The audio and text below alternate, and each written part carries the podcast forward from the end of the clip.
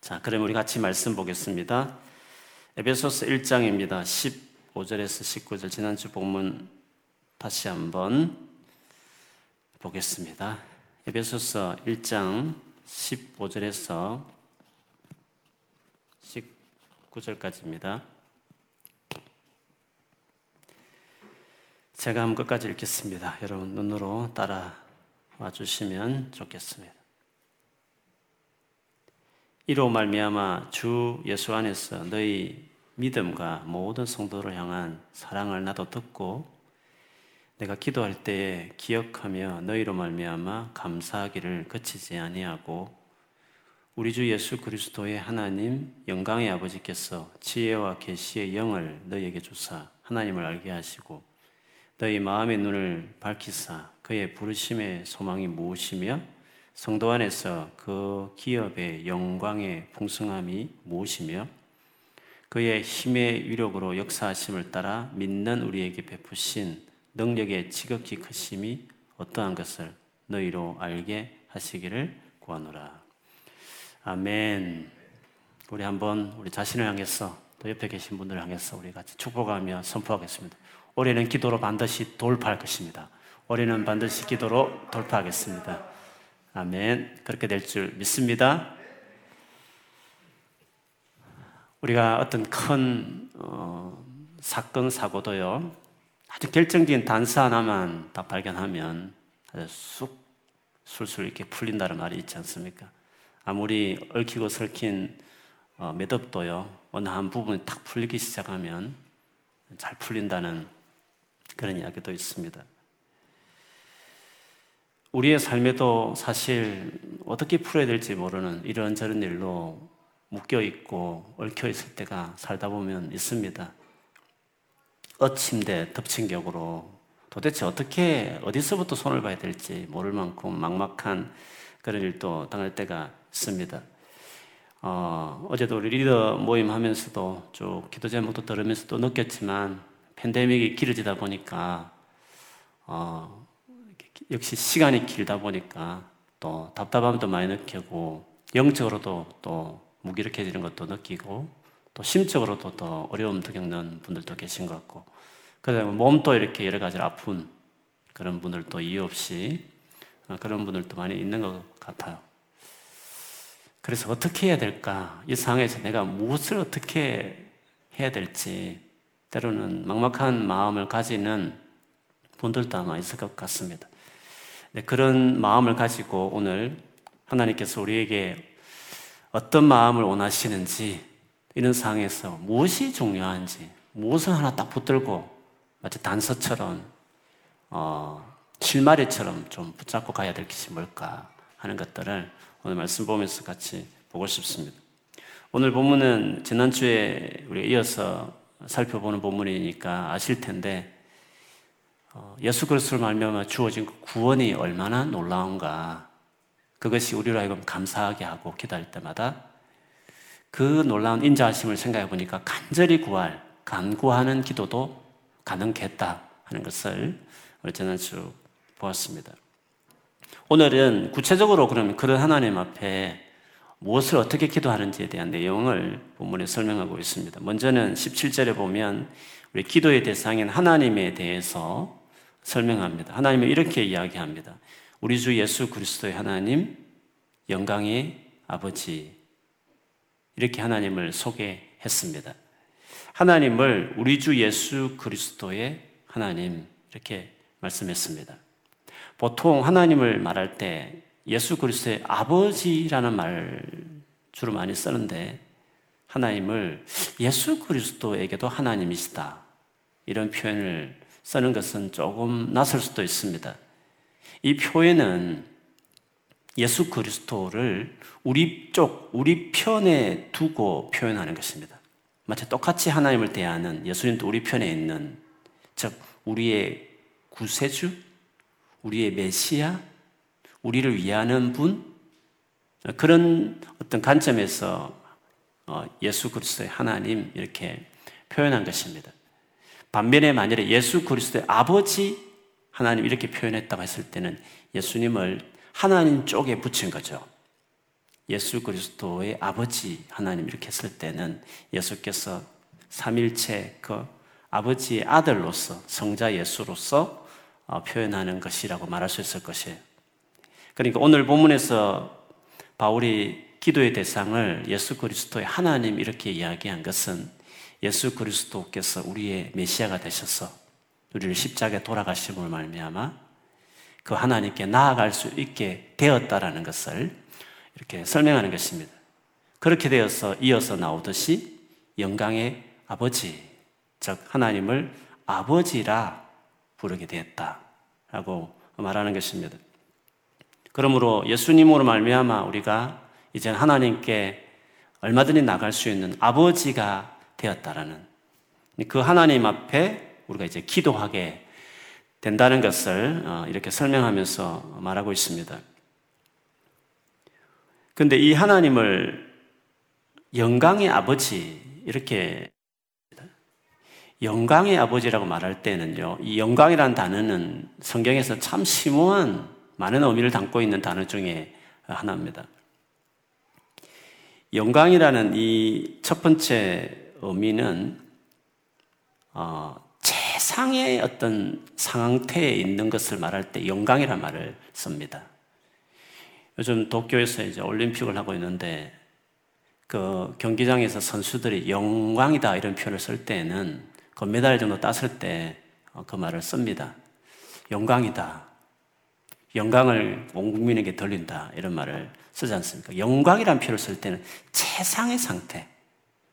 모든 게 충분하고 완벽하고 부족함이 없는 그런 상태를 표현할 때 최고 찬란하고 높은 위치에 있을 때 모든 것이 다 갖춰 있는 모습 있을 때 영광이란 그 단어가 어울리는 거죠. 그래서 사실 영광이라는 단어는 하나님께 적절한 겁니다. 영광의 하나님, 영광스러운 아버지 이런 표현이라고 말할 수 있습니다. 하나님에게 있어서는 모든 것이 부족함이 없고 완벽하시고 최고 높으신 분이시기 때문에 예, 그런 것이죠. 그리고 영광이라 이 두 번째 이 단어의 의미는요, 이, 이 같은 하나님이 당신 자신을 이렇게 드러내실 때, 쇼, 어피어, 영어로서 굳었다면 어피어하는, 이 드러내시는, 나타내실 때 영광이라는 단어가 꼭 같이 갑니다. 영광이라는 이 자체가 찬란하게 빛난다는 그런 의미를 담고 있지 않습니까? 빛을 내고 발산하고 이런 의미니까. 그래서 영광이라는 표현을 쓸 때에는 그 완전하신 하나님이 당신을 이렇게 느껴지게 보여지게 드러내셨을 때 영광이라는 말을 씁니다. 영광이 나타났다. 나타남과 영광은 이렇게 같이 가는 거죠. 사도행전 7장에 보면 스데반이 아브라함에 나타나신 하나님을 표현할 때 영광의 하나님이 그에게 보여 영광의 하나님이 그에게 보여졌다. 내 고향과 친척을 떠나 내가 내게 보일 땅으로 가라. 이렇게 말씀하셨습니다. 그러면 오늘 기도를 들으시는 이 하나님이 예수 그리스도의 중보로 말미암아 우리가 하나님께 나아가게 되었는데 그 하나님이 다름 아니라 영광의 아버지다. 이 의미는 그 영광스러운 하나님이 아버지라는 사실을 볼 때 우리가 얼마나 우리 역시도 영광스러운 존재가 되었는가를 이렇게 이야기하는 거죠.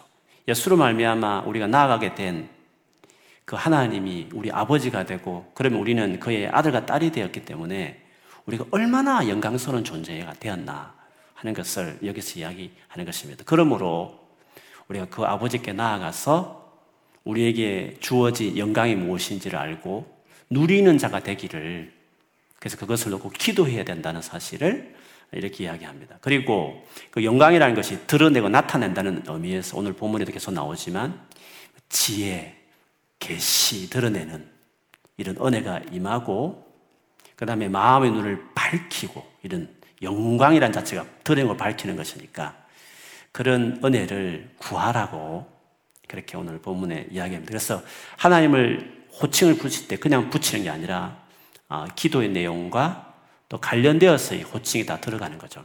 그래서 우리 하나님은 영광의 아버지시다. 봐도 나도 그 분이 가지고 있는 모든 것을 누릴 수 있는 자녀가 되었다. 그러므로 그것을 어, 누리고 경험하도록 구하라고 나타나고 드러내시는 분이시니까 그렇게 하라고 어, 이야기하고 있습니다. 그래서 우리가 이 영광의 하나님의 자녀가 되었다는 사실 한 가지만으로도 사실 우리에게는 말할 수 없는 그 감격스러움이 있는 것입니다.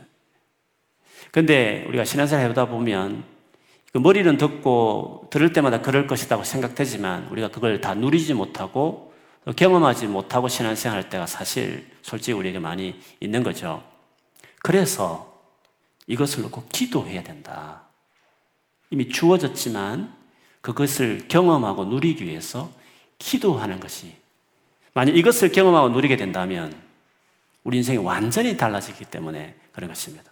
똑같은 부족한 나지만 똑같이 어려움을 겪고 힘든 일이지만 이 주님의 영광스러운 하나님께서 내 아버지가 되셔서 자녀인 나에게 거저 주신 이 은혜가 무엇인지를 알기 시작할 때, 깨닫게 될 때, 우리는 감격하며 살 수밖에 없다는 것이죠.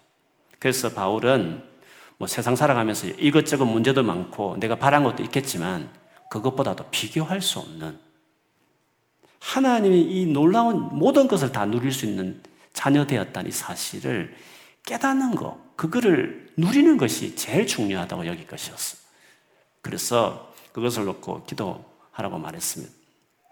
제가 즐겨 보는 CBS 새롭게 하소서라는 어, 그 프로그램을 보는데 여러분도 보시는 분들 계시겠지만 거기서 등장하는 간정하는 분들이 그렇게 말하잖아요. 여러 가지 어려움이 있다가 어느 날 주님을 인격적으로 만나는 경험을 하잖아요. 근데 그 만나고 나서 하나같이 고백하기를 완전히 세상에 달라 보인다는 거죠. 완전히 이전하고 다른 똑같은 문제가 있었지만 그때 주님을 만난 이후로 그렇게 기쁘고 감사하고 또 예수 믿고 더 어려웠지만 참아내고 그리고 세상에 뭐가 중요한지 뭐가 중요하지 않는지를 알고 살게 되었다. 이런 고백들을 그 나오는 분들이 하나같이 이야기해요. 그 하나님의 그 영광, 하나님의 자녀된 그 특권이 뭔지를 그가 그 영광을 맛본 거죠. 빛이 비춰진 거죠. 자기 삶 안에. 영광의 하나님을 만나게 된 것이죠.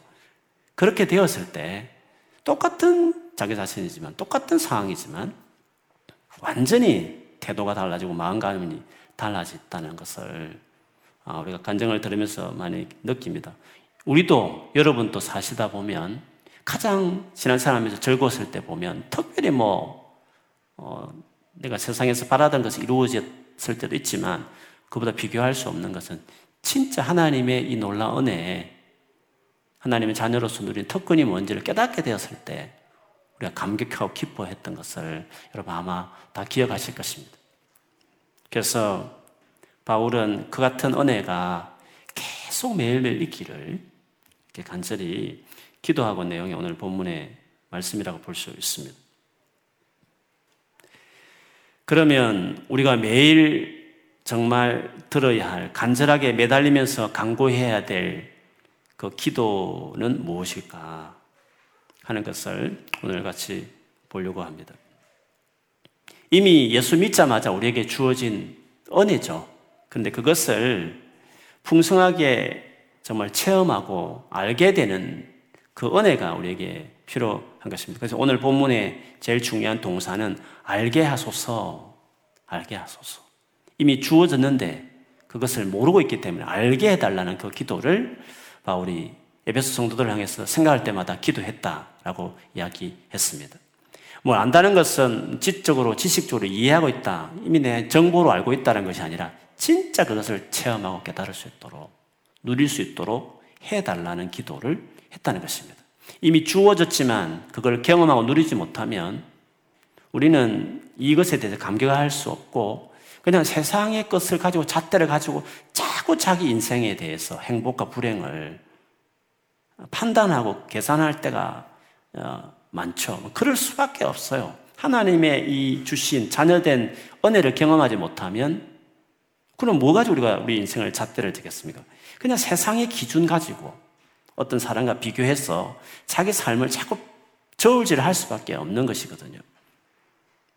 그래서 어, 머리로 아는 것뿐만 아니라 진짜 뭔가 하나님의 은혜가 임하는 지혜와 계시의 영이라고 하는 성령의 역사함이 있고 뭔가 마음의 눈이 확 밝아지는 것 같이 이미 주어진 것이지만 내 것이구나 내가 이미 얻었구나 하는 것을 알게 하소서 알게 해달라고 기도하는 것처럼 그 아는 은혜가 예수 믿은 이후에 중요하다는 것입니다.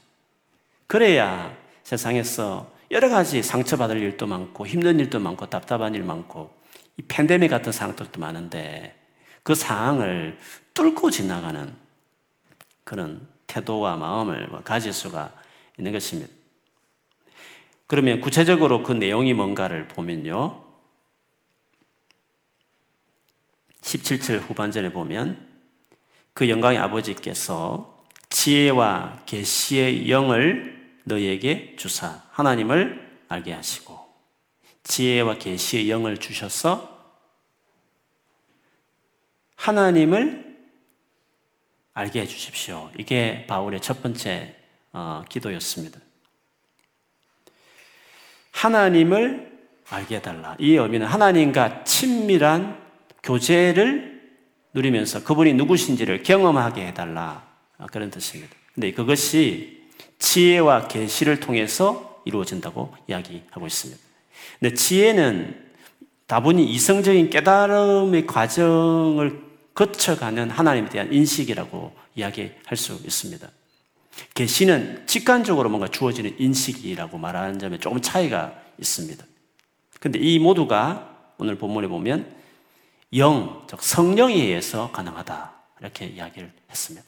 그래서 여러분이 말씀을 묵상할 때나 혹은 기도하다가 아니면 이렇게 어려운 상황 가운데서 정말 그 상황을 통과해 가면서 뭔가 성령께서 우리 안에 하나님이 어떤 분인지를 깨닫게 하시는, 알게 하시는, 인식하게 하시는 은혜를 베풀어 주십니다.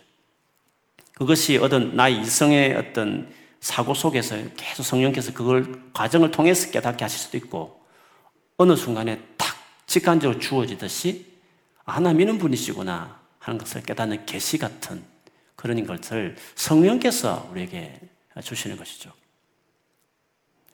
하나님을 이렇게 알게 될 때 우리는 놀라운 그 은혜를, 감격을 경험하게 되는 것입니다. 그래서 사실 예수 믿은 이후에 매일매일 하나님을 새롭게 안아가는 은혜가 우리에게 있어야 합니다. 그것이 없으면 그때부터 드라이해지기 시작하는 것입니다. 믿는 사람의 감격이라는 것은 하나님을 알아가는 새로운 기쁨에서 그것이 주어지는 것이 때문에 그렇습니다. 사실 얼마나 사회가 빨리 바뀝니까? 새로운 것도 너무 많이 나오고요. 앞으로 이 세상이 어떻게 바뀔지 모르겠습니다. 많은 기술이 발전해서 더 희한한 어, 더 발전되어지는 문명들이 아마 더 많이 있을 것입니다. 그러나 전도서 말씀이 옳습니다. 해 아래 새로운 것은 없는 겁니다. 조금 편할 뿐입니다. 그 이상도 그 이하도 아닙니다. 조금 편한 것에 지나지 않습니다. 근본적으로 앞으로 무엇이 대단한 것이 지구의 모바일과 비교할 수 없는 너무 획기적인 뭐가 나온다 치더라도 해 아래 사실 새로운 것이 없는 것입니다. 우리를 근본적으로 만족시킬 수 있는 것은 해야 돼. 없다. 조금 편할 뿐이다. 조금 신기할 뿐이지. 새로운 것은 사실 없습니다. 조금 그것을 맛보았을 때, 가지게 되었을 때, 그것이 무엇이든 하든지, 그렇 잠시 좋았을 뿐이지, 이내 흥미가 없어질 것입니다. 진짜 새로운 것은 하나님을 아는 것밖에 없습니다. 하나님은 무궁무진한 분이기 때문에 보링하지 않고요. 파고 파도 계속 나오고 배우고 배워도 또 나오시는 천국에서 영원히 살아도 그 관계가 지겹지 않을 만큼 하나님을 알아가는 기쁨이야말로 매일매일 새롭다고 말할 수 있는 기쁨과 감격을 줄 수 있는 것입니다. 그래서 하나님을 알아가는 기쁨이 반드시 매일매일 있어야 하는 것입니다. 우리 말씀 묵상과 기도 생활에 어려움을 당했을 때 하나님 앞에 매달릴 때 성령께서 지혜를 주시고 계시하셔서 하나님을 아는 은혜를 우리가 매일 경험해야 됩니다. 그걸 누리지 못하면 예수 믿어도 재미없는 것입니다. 그냥 상황 따라서 휘둘리는 사람밖에 되지 않을 수 없는 것입니다. 하나님을 아는 것이 왜 그렇게 중요하냐면 하나님을 알기 시작할 때 우리를 얼마나 사랑하는지를 알게 되는 것입니다. 하나님을 아는다는 것은 우리를 향한 사랑을 아는 것을 이야기하는 것입니다. 하나님 우리를 얼마나 사랑하는지를 알기 시작할 때 우리가 얼마나 행복한지를 일로 설명할 수 없는 것인데. 근데 하나님 우리를 사랑하셔서 그럼 어떤 것을 준비해 놓는가, 어떤 복이 있는가를 오늘 본문에서 이어서 역시 설명합니다. 그래서 오늘 기도의 내용은 크게 둘로 나눕니다. 하나는 하나님을 알게 달라. 두 번째, 그 하나님을 알기 시작할 때 나를 너무 사랑하신 하나님께서 나를 위해서 무슨 복을 준비했는가 하는 것을 어, 알게 되는 것이죠. 그래서 하나님을 알게 달라는 기도를 먼저 한 것입니다. 그리고 그 하나님 우리에게 주는 복이 뭔지를 알게 해달라는 것입니다. 그 복을 오늘 본문에 보면 또 세 가지로 나누어서 설명했습니다. 첫 번째는 18절 너희 마음의 눈을 밝히사 하면서 이어서 세 가지가 나오는 것입니다. 첫 번째 그의 부르심의 소망 그의 부르심의 소망이 무엇인지를 알게 해달라고 이야기했습니다. 하나님이 우리를 불렀다는 것입니다. 그렇죠? 성경 말씀 그대로 하나님이 우리를 부르시고 찾아오신 것이라고 말을 합니다. 죄인은요, 로마서 3장에 의하면 하나님을 찾지 않는다고 이야기했습니다. 찾지 않는 것을 말할 것도 없고, 하나님 앞에 죄인으로 살고, 원수같이 대하며 우리가 살아왔죠. 그래서 우리가 스스로 하나님을 찾지 않는, 찾기는 그냥 거역하는 삶을 살았기 때문에 하나님과 우리의 관계는 철저하게 하나님 편에서 찾아오는 것일 수밖에 없는 것입니다.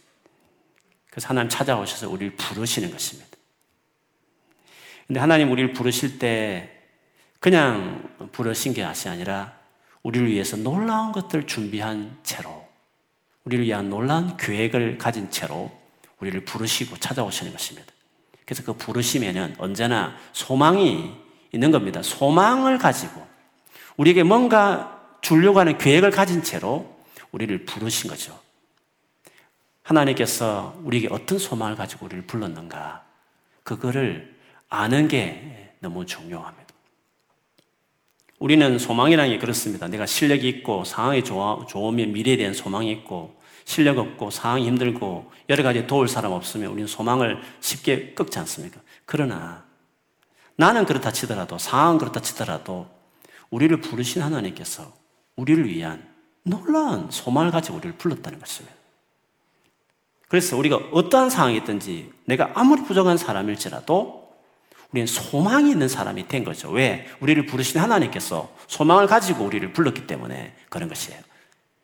그래서 하나님을 아는 게 중요합니다. 하나님을 알면 우리를 향하신 어떤 소망이 있는지를 알기 때문에 상과 관계없이 우리 안에 이런 감사함, 내가 행복한 사람이라는 고백들을 할 수 있기 때문에 그런 것이죠. 그래서 그 소망이 뭔가, 우리를 향한 놀라운 계획이 뭔가를 알아가는 것이 너무 필요한 것입니다.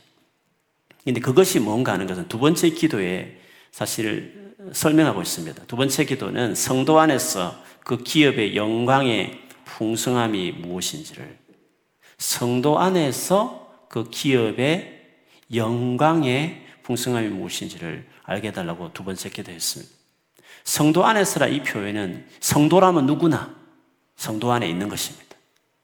예수를 믿으면 그래서 성도가 되면 누구나 가지는 것이 어, 있다는 거죠. 예수 믿는 모든 사람이 받을 수 있는 것입니다. 기업이란 이 말은 영어로 inheritance 되어 있는 것처럼 유산, 유산입니다. 즉 아버지가 자녀에게, 자식에게, 자녀에게, 자녀이기 때문에 주는 그 있잖아요. 상속 있잖아요. 그 육산이거든요. 그래서 하나님의 자녀가 되었을 때 우리에게 주는 기업, 유산 있는데 그 유산이 풍성하고 영광스럽다. 그렇게 이야기하고 있습니다. 그것이 무엇인지를 알기를 구했습니다. 하나님은 우리에게 이런 어마어마한 것들을 당신의 아들과 딸들을 사먹고 나서 주기 위해서 그 유산, 영광스럽고 풍성하다고 빠르게 표현할 수 없는 그것을 준비하고 있다는 거죠. 바로 그 같은 소망을 가지고 처음부터 우리를 부르신 것이었습니다. 근데 이 우리에게 주고자 하는 유산, 이 풍성한 영광이 뭔가 하는 것은 성경 전체에 나와 있는 것입니다. 그걸 알아가는 기쁨이 놀라운 거죠. 한마디로 말하면 우리가 하나님 나라에서 하나님과 함께 하나님의 모든 것을 누리게 되는 그 삶, 그게 우리에게 자녀로서 누릴 수 유산이요, 풍성한 영광이라고 말할 수 있습니다. 그것을 하나님 우리를 위해서 준비해 놓고 계신 것입니다. 그걸 알기를 바울이 기도하고 있습니다. 지금 머리에 듣고 있는 거 맞아. 천국 가서 그렇게 살 거야. 라는 아는 거하고 진짜 그것을 마음에, 뭐, 마음에 눈이 밝혀졌듯이 그렇게 발견하듯이 영적으로 내가 뭔가 다가오기 시작할 때 그때 우리는 감격해야 하지 않을 수 없어요. 그거를 바울은 기도한 것이었습니다. 세 번째는 그 힘의 위력으로 역사하심을 따라 믿는 우리에게 베푸신 능력의 지극히 크심이 어떠한 것인지를 알게 해달라고 기도했습니다. 능력이라 이 단어 한마디로 말하면 우리 믿는 우리 안에 베푸신 능력인데 이거를 네 개의 다른 단어를 비슷한 말을 반복하면서까지 바울이 지금 강조하고 있습니다. 무슨 말이냐면 예수를 믿는 우리에게 하나님은 놀라운 능력을 지금 베풀고 계시고 주고 계시다는 것이죠. 여러분, 여기 부름이라는 것은 우리의 시작입니다. 그렇지 않습니까? 어떤 좀 계획을 해놓고 하나님께서 우리를 향하신 놀라운 계획을 가지고 그걸 소망을 가지고 하나님께서 우리를 부르신 것이었습니다. 그리고 풍성한 영광의 기업이라는 것은 우리가 나중에 하나님 나라 가면 누리게 될 마지막 종말인 것입니다. 근데 이 시작과 종말 사이에 과정이 있는데 이 과정이 이제 만만치 않은 거죠. 세상에 살면서.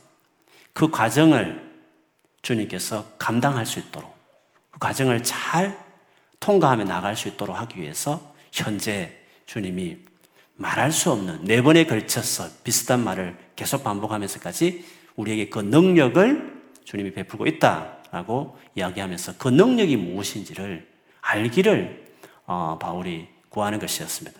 그렇게 보면 우리를 향하신 하나님 준비한 놀란 은혜라는 것이 시작부터 그리고 가정을 거쳐서 마지막까지 하나님이 모든 걸 다 준비해 놓고 계시고 처음부터 마지막까지 그분이 완성하신다는 사실을 여기서 우리에게 이야기해 주시는 것이죠.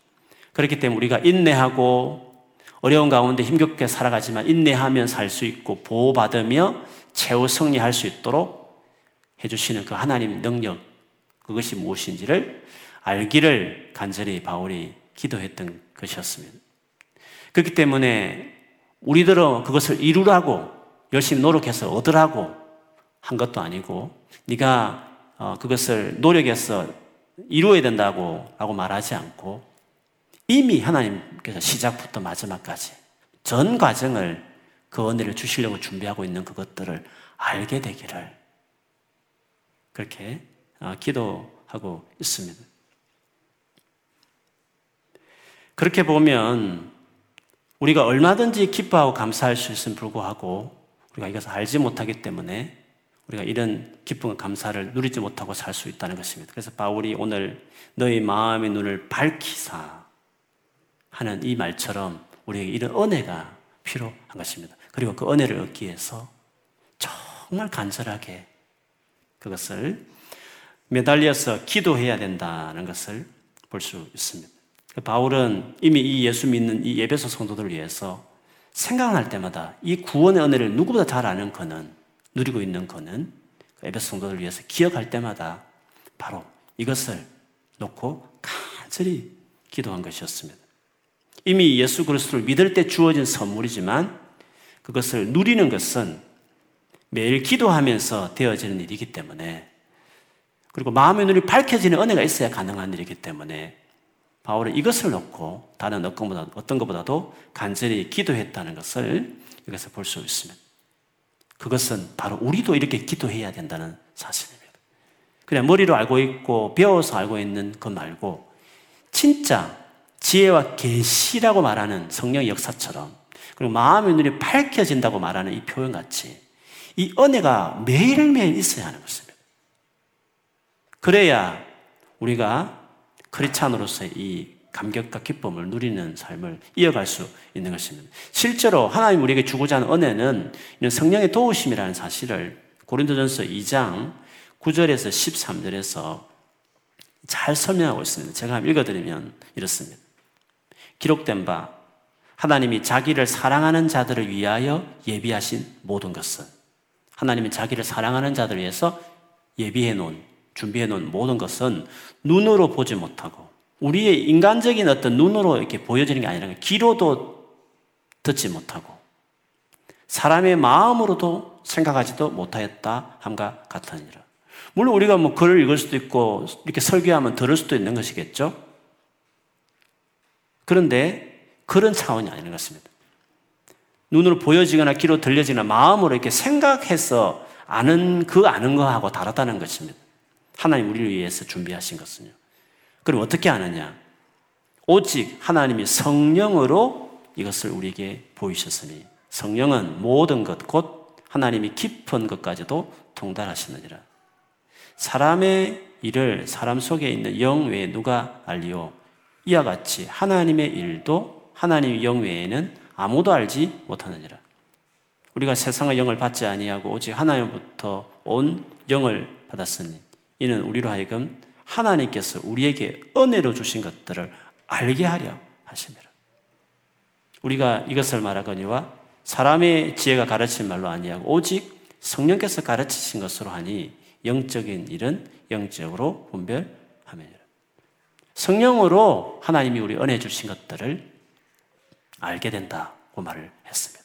그래서 오늘 본문에 이 바울의 기도의 내용이 그대로 다 들어가 있는 거 아닙니까? 지혜와 계시의 성령 더 역사해 주셔서 그리고 마음의 눈을 밝혀서 알게 달라.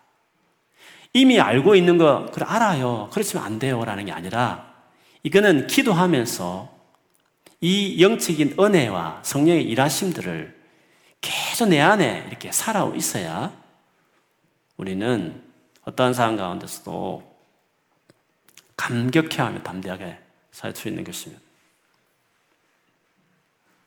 그렇기 때문에 예수 믿은 이후에 우리에게 중요한 것은 바로 이런 은혜를 누리는 것입니다. 그리고 이 은혜를 위해서 바울처럼 매일 간절하게 그 무엇보다 이 기도를 간절하게 드리는 사람이 되어야 되는 것입니다. 이 은혜를 누리지 못하면 서도에 말씀드린 것처럼 자꾸 세상에 남들이 가진 것 갖고 비교하는 채로 어, 살아가게 되는 것입니다. 그걸 부러워하고 그것이 있으면 행복하겠지 싶지만 막상 그걸 소유해 보면 잠시 만족할 뿐입니다. 월세집에 있다가 전세집 가면 좀 좋고 전세집 집 사면 좋고 좀 더 넓은 집은 갖고 잠시에 지나지 않는 것입니다. 사람의 욕심이라는 것은 한이 없는 것입니다. 그것이 궁극적으로 우리에게 기쁨이 되느냐? 이미 내가 원하는 것을 소유한 사람을 찾아가 보시오. 정말 그 사람은 전혀 걱정이 없냐? 그 사람은 또 다른 뭔가를 또 바라고 살아가고 있는 것입니다. 그러므로 우리에게 진정한 궁극적인 만족과 기쁨은 자꾸 우리가 지금 뭔가 바라는 그것이 없기 때문에 그것이 안 되기 때문에 힘들다고 하는 거기에 이유를 찾을 것이 아니라 그것이 계기는 될지 모르겠지만 어떤 원인이 되었을지 모르지만 궁극적으로 우리를 새롭게 하고 회복시킬 수 있는 부분은 오늘 바울이 말하는 예수 믿자마자 영광의 아버지의 자녀가 된 우리에게 주신 그 은혜가 뭔지를 그거를 매일매일 깨닫는 그래서 그걸 끊임없이 기도하면서 그 은혜를 누리는 것이야말로 제일 중요하다 하는 것을 알 수 있습니다. 이 같은 것을 확연하게 보여주는 대표적인 사례는 최근에 나누었듯이 라오디게아 교회가 바로 그 부분을 대표적으로 보여주는 것입니다. 라오디게아 교회는 예수님도 인용하셨지만 너희는 풍족하여 부족한 것이 조금도 없다고 하지만 요한계시록 3장 10절에 너는 풍족하여 부족한 것이 조금도 없다. 대단하지 않습니까? 모든 부분에 부족함이 없다는 것입니다. 세상적으로. 조금도 부족함이 없다. 근데 주님은 뭐라고 말씀하셨습니까? 실상은 너는 내가 비참하다. 아무리 세상적으로 지금보다 더 많이 가지고 내가 원하는 거다 이루어졌다 하더라도요. 하나님 안에 영적으로 잘 안 돼 있으면 비참한 사람이라고 말합니다. 불쌍하다는 거죠. 왜? 가난하다는 것입니다. 눈이 멀고 거기다가 눈이 멀 정도로 장애도 가지고 있고 벌거벗은 아주 수치스러운 상태인데 라우디가 교회가 그랬다는 것입니다. 그래서 비참하다라고 어, 주님이 말씀하셨습니다. 그래서 아예 우리가 기도할 때 무엇이 중요한, 우리의 삶에 무엇이 중요한지를 확연하게 자기 삶에 정리를 해야 됩니다. 내가 비참한 이유는 뭐 돈이 없었어, 혹은 육체적으로 뭔가 장애가 있고, 혹은 뭔가 수치스러운 삶이 내게 이루어졌어가 아니라, 라우디아게처럼 세상적으로 풍족해서 부족한 것이 조금도 없다 하더라도 이렇게 될 수 있는 것입니다. 왜 그렇습니까? 주님 말씀하시기를 나는 내게 권한다. 내가 부유하게 되려거든 불에 불에 정련한 금을 내게서 사고 불로 이게 재련되어 있는 깨끗하게 된 검. 이거는 단련된 믿음을 이야기하는 거죠. 그리고 내 벌거벗은 수치를 가려서 드러내지 아니거든 흰 옷을 사서 입고 믿는 사람다운 그 삶의 태도를 갖는 거죠. 내 눈이 밝아지려거든 안약을 사서 눈에 발라라. 안약을 사서 바라는 것은 진짜 하나님은 뭘 원하시는지, 하나님 뜻이 무엇인지, 하나님 무엇이 뭔지 딱 앞을 보듯이 그런 쉽게 말하면 영적인 부분에 바로 세워진 사람이 되는 게 중요한 거야 라고 주님이 직접 세상에 아무 부를 것이 없는 라우디아 교회 성도를 향해서 이렇게 이야기한 것이었습니다. 그렇기 때문에 우리에게 확실히 알아야 될 것, 정말 착각하지 말아야 될 어, 부분은 세상적으로 내가 원하는 것을 다 얻고 바라는 것을 이루었다고 해서 행복한 것이 아니다는 사실을 어, 기억하는 게 중요합니다. 영적으로 풍성한 사람이 되어야 되는 것입니다. 에베소서에서 지금 바울이 드리는 이 기도를 응답받는 삶을 매일 누려야 우리가 어, 되는 것입니다. 그렇게 할 수 있는 방법은 한 가지밖에 없습니다. 오늘 라우디아 교회를 향해서는 주님 뭐라 요 내게 와서 사라는 것입니다. 값 없이 그것도. 내가 다 값 없이 줄 수 있으니 내게 오라고 하신 것처럼 주 앞에 가는 것인데 그것은 어, 기도하는 것입니다. 우리가 기도할 때 무엇을 사려고 하는가? 기도에서 정말 중요한 것이 뭔가? 물론 뭐 가난, 뭐 수치스러움, 어떤 나의 어떤 그 잘 뭔가 모르는 우매함 이런 거 다 있겠지만 주님께서 말씀하신 것은 진짜 영적으로 이미 내가 다 줄 수 있는 그것들을 누리고 가질 수 있는 영적으로 풍성한 사람이 되기를 내게 와서 가지라고. 이 말은 매일매일 그렇게 누릴 수 있다는 것을 말합니다. 예수 믿던 이후에 그렇게 우리는 늘 살아갈 수 있는 사람이 되었다는 것입니다. 근데 라우디아의 성도들은 그렇지 못했다는 거죠. 그래서 우리에게 무엇이 중요한가? 주님이 직접 교회 하신 이 라우디아 교회를 향해서 말씀하신 걸 보면 무엇이 우리 예수 믿음 중요한지를 알 수 있습니다. 그래서 주님 앞에 가서 영적으로 풍성한 삶을 누리는 게 중요한 것입니다. 근데 이런 은혜는 주님이 더 주고 싶어서 안달 하셔요. 그래서 여기 그 요한계시록 3장 20절 같은 유명한 구절이 있지 않습니까? 주님께서 문 밖에서 문을 두드리고 문을 열어달라고 무슨 말입니까? 주님이 직접 찾아오셔서 그것들을 주려고 문 밖에서 기다릴 정도로 문을 열어 주겠다고 할 정도로 사실 이 부분에는 주님이 훨씬 더 은혜를 주고 싶어 하신다는 사실을 알 수 있습니다. 이 의미는요, 라우디게아 교회에는, 라우디게라는 이 도시는요, 그 시장이 활성화된 도시였습니다. 시장에서 물건들을 많이 판매했거든요. 근데 물건을 판매하고 나서 남은 물건들을 어떤 장사꾼들은 더 열심히 있어가지고 저녁쯤 되었을 때 오히려 그 물건을 가지고 집집마다 돌면서 문을 두드리면서 판매할 정도로 열심히 있는 장사꾼들이 있었대요. 마치 그것에 예수님이 비교하면서 스스로 와서 간절하게 와서 시장통까지 와서 사가는 어, 고객이 있겠지만 그럴 여지도 없는 그렇게 할 만큼 열정도 없는 사람일지라도 그들을 위해서 친히 장사꾼이 그 물건을 가지고 문을 두드리면서 구입하라고 찾아오는 장사꾼의 당신을 비교하시면서 주님이 얼마나 우리에게 이것을 주고 싶어 하시는가 하는 것을 그렇게 표현하셨습니다. 문을 열면 내가 들어가겠다. 문을 여는 것은 네가 할 일이지만 그래서 내가 얼마나 너보다 더 열정적으로 이것을 주고 싶어 하시는 분이라는 것을 그렇게 표현하셨습니다. 그렇기 때문에 그 라우디아 교회를 향해서 주님이 말씀 미지근하게 있지 마라.